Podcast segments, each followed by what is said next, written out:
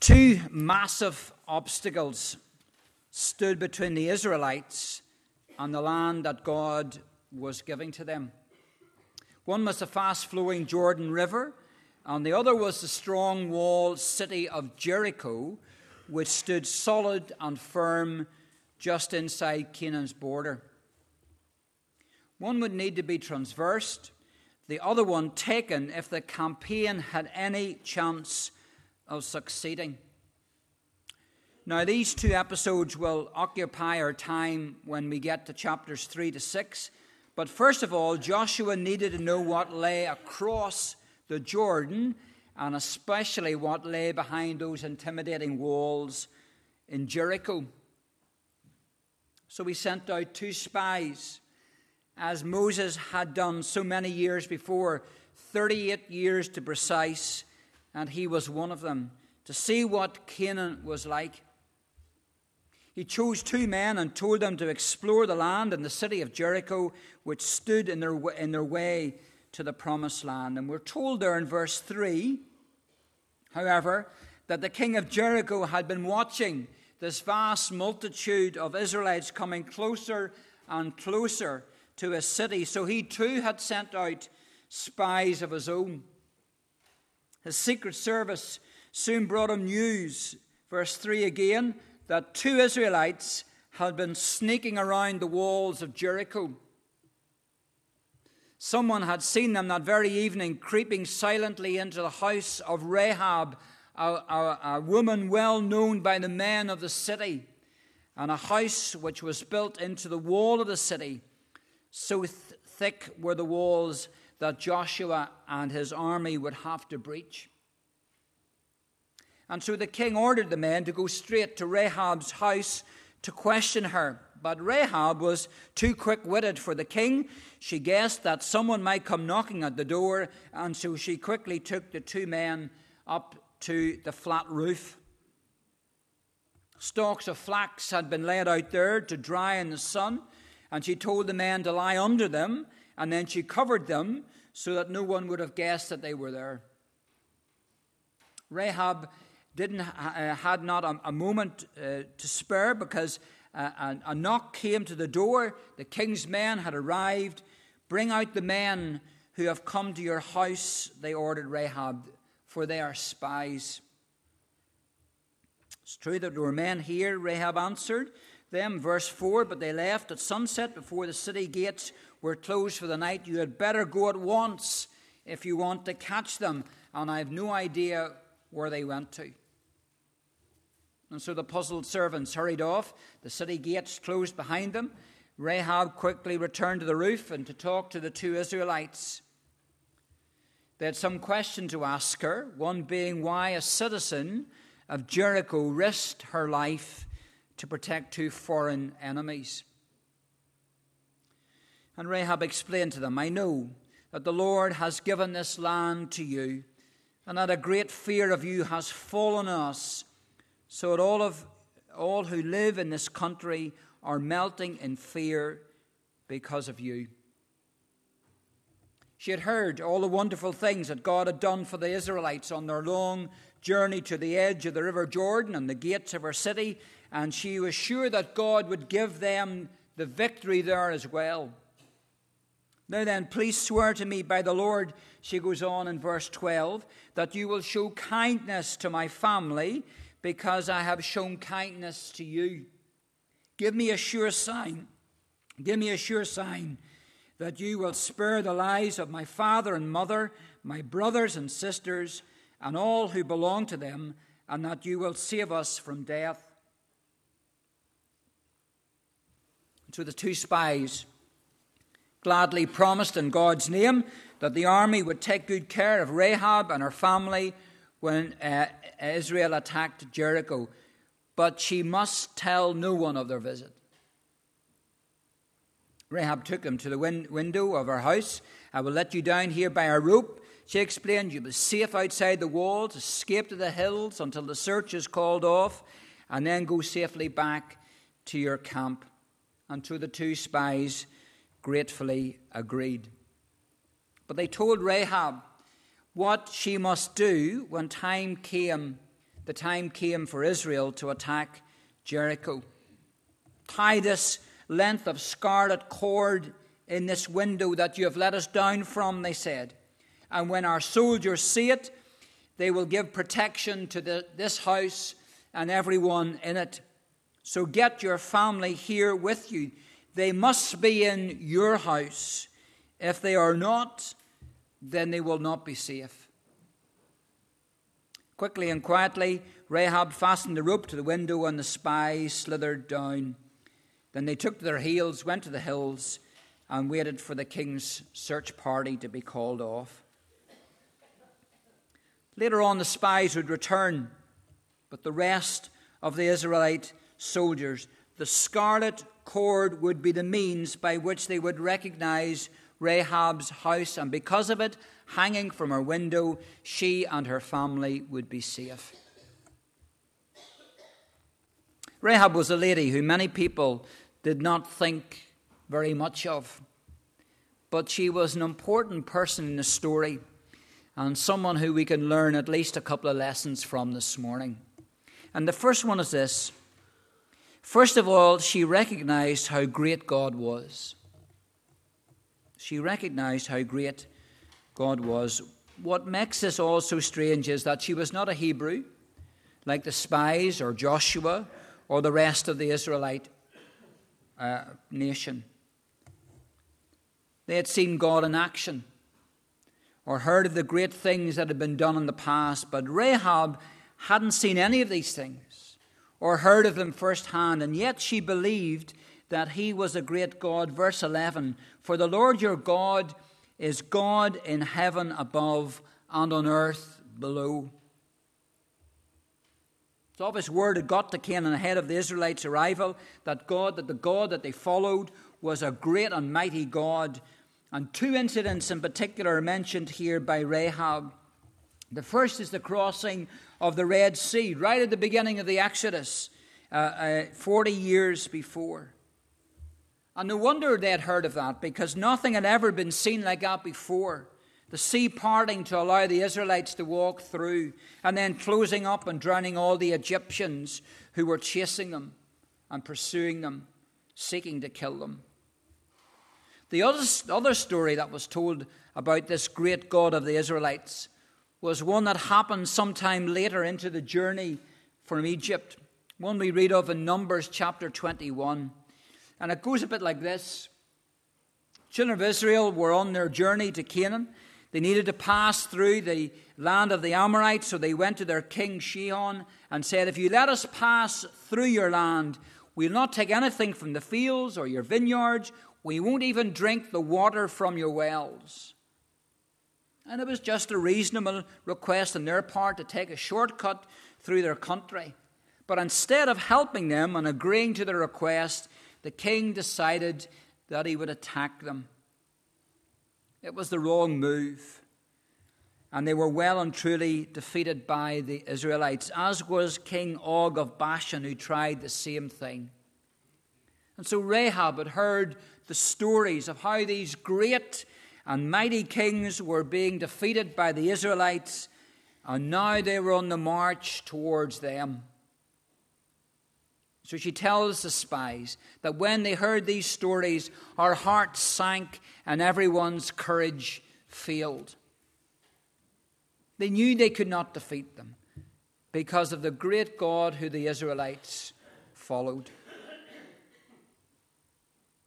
Friends, we seek to serve a great God, a great and mighty God, a great big God a God who we cannot even begin to comprehend and understand, and yet a God who loves us and knows us each one by name.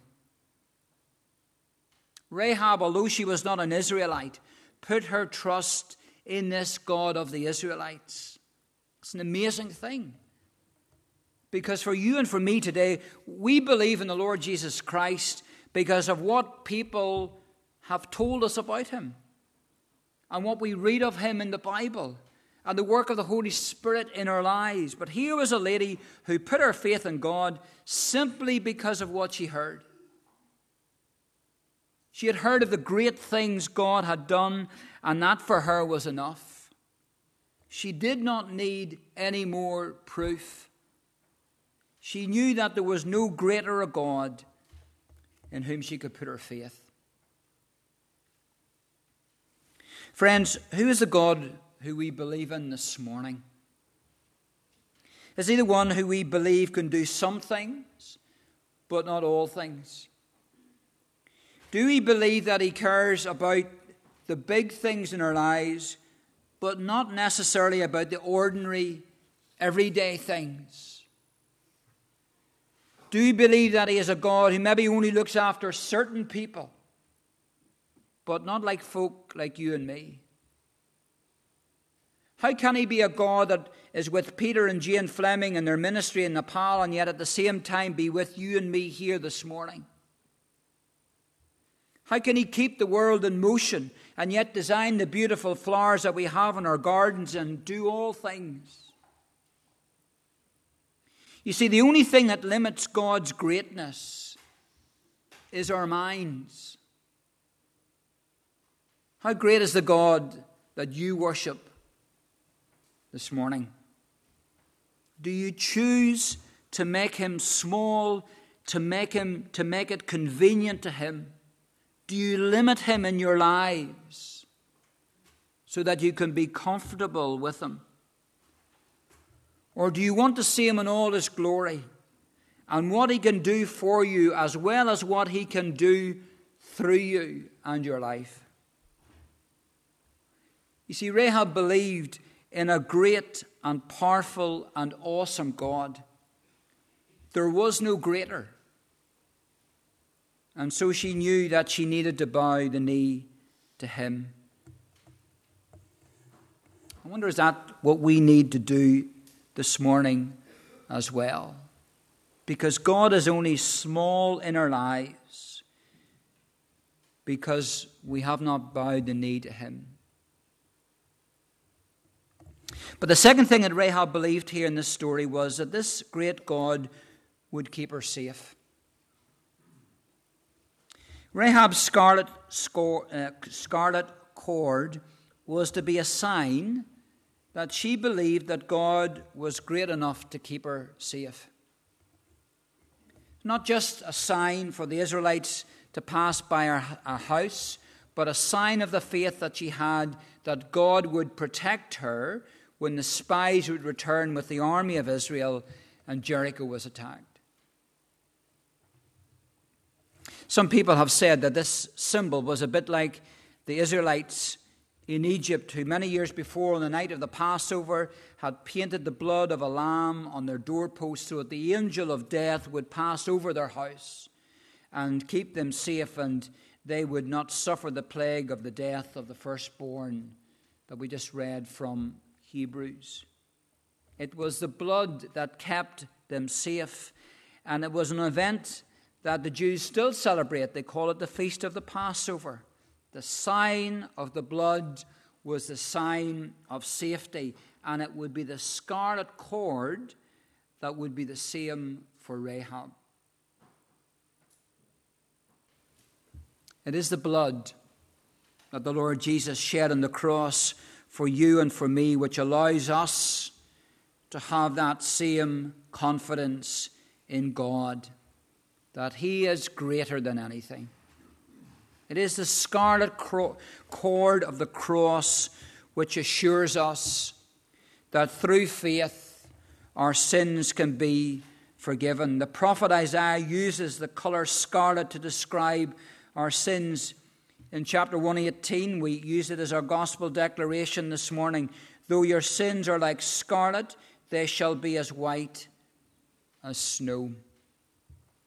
And the prophet didn't know exactly how this would ultimately come to pass, but we know that it was made possible because of the Lord Jesus. We know because of his great sacrifice on the cross. We can know our sins forgiven and we can have faith and hope that God is with us and that He has prepared a place for us to live with Him in heaven when we die. An even greater place than this world. Rahab believed that God was a great God and that he would keep her safe. That was all she could believe. That was all she needed at that particular time, or she thought she needed. And so when the Israelite army arrived in chapter 6, they found the scarlet cord that Rahab had hung from her window, and they saved Rahab and her family. Later, Rahab married a man of Israel by the name of Salmon. Uh, they had a son called Boaz. He married a lady called Ruth. Her great great grandson was a man called King David. And many years after that, another child was born in the same family line, and his name was Jesus. The question is often asked about this story of Rahab does it justify lying?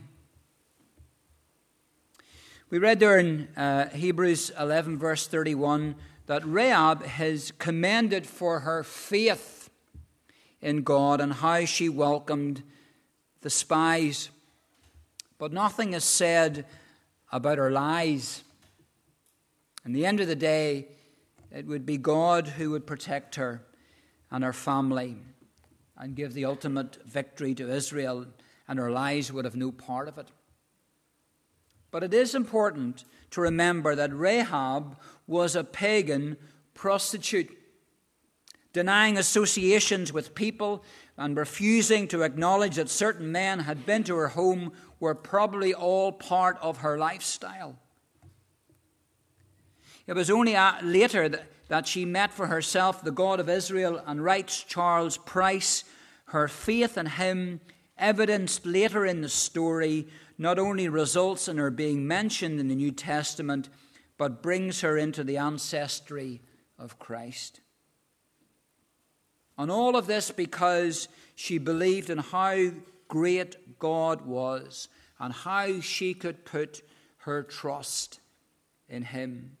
He was the one who would make her strong and courageous. And that's good for us to remember this morning as well. In the, in the rhythms of our lives, in the mundane as well as in the vital, the joyful as well as in the painful, that He is the one who makes us strong and courageous too. Because He is the great God, He is the good God. How good is the God we adore, our faithful, unchangeable friend. His love is as great as his power and knows neither measure nor end. Tis Christ is the first and the last, whose Spirit will guide us safe home. We'll praise him for all that is past and trust him for all that's to come.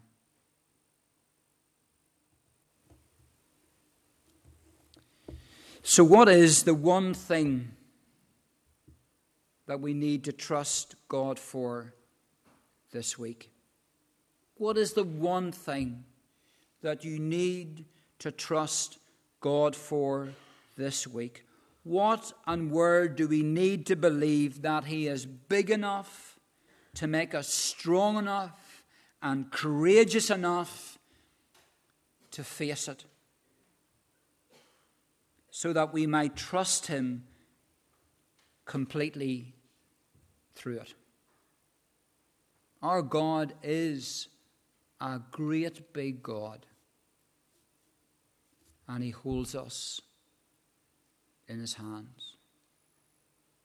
Let's pray together.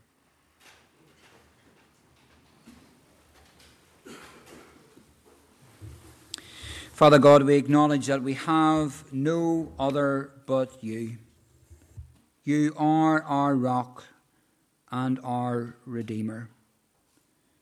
And so we pray, O God, that not only may all our days bring glory to your name, but at this point in time in our lives, when we will walk out of the doors of this church this morning, that we will trust you that you are the great God, and that we will place our lives completely in your hands.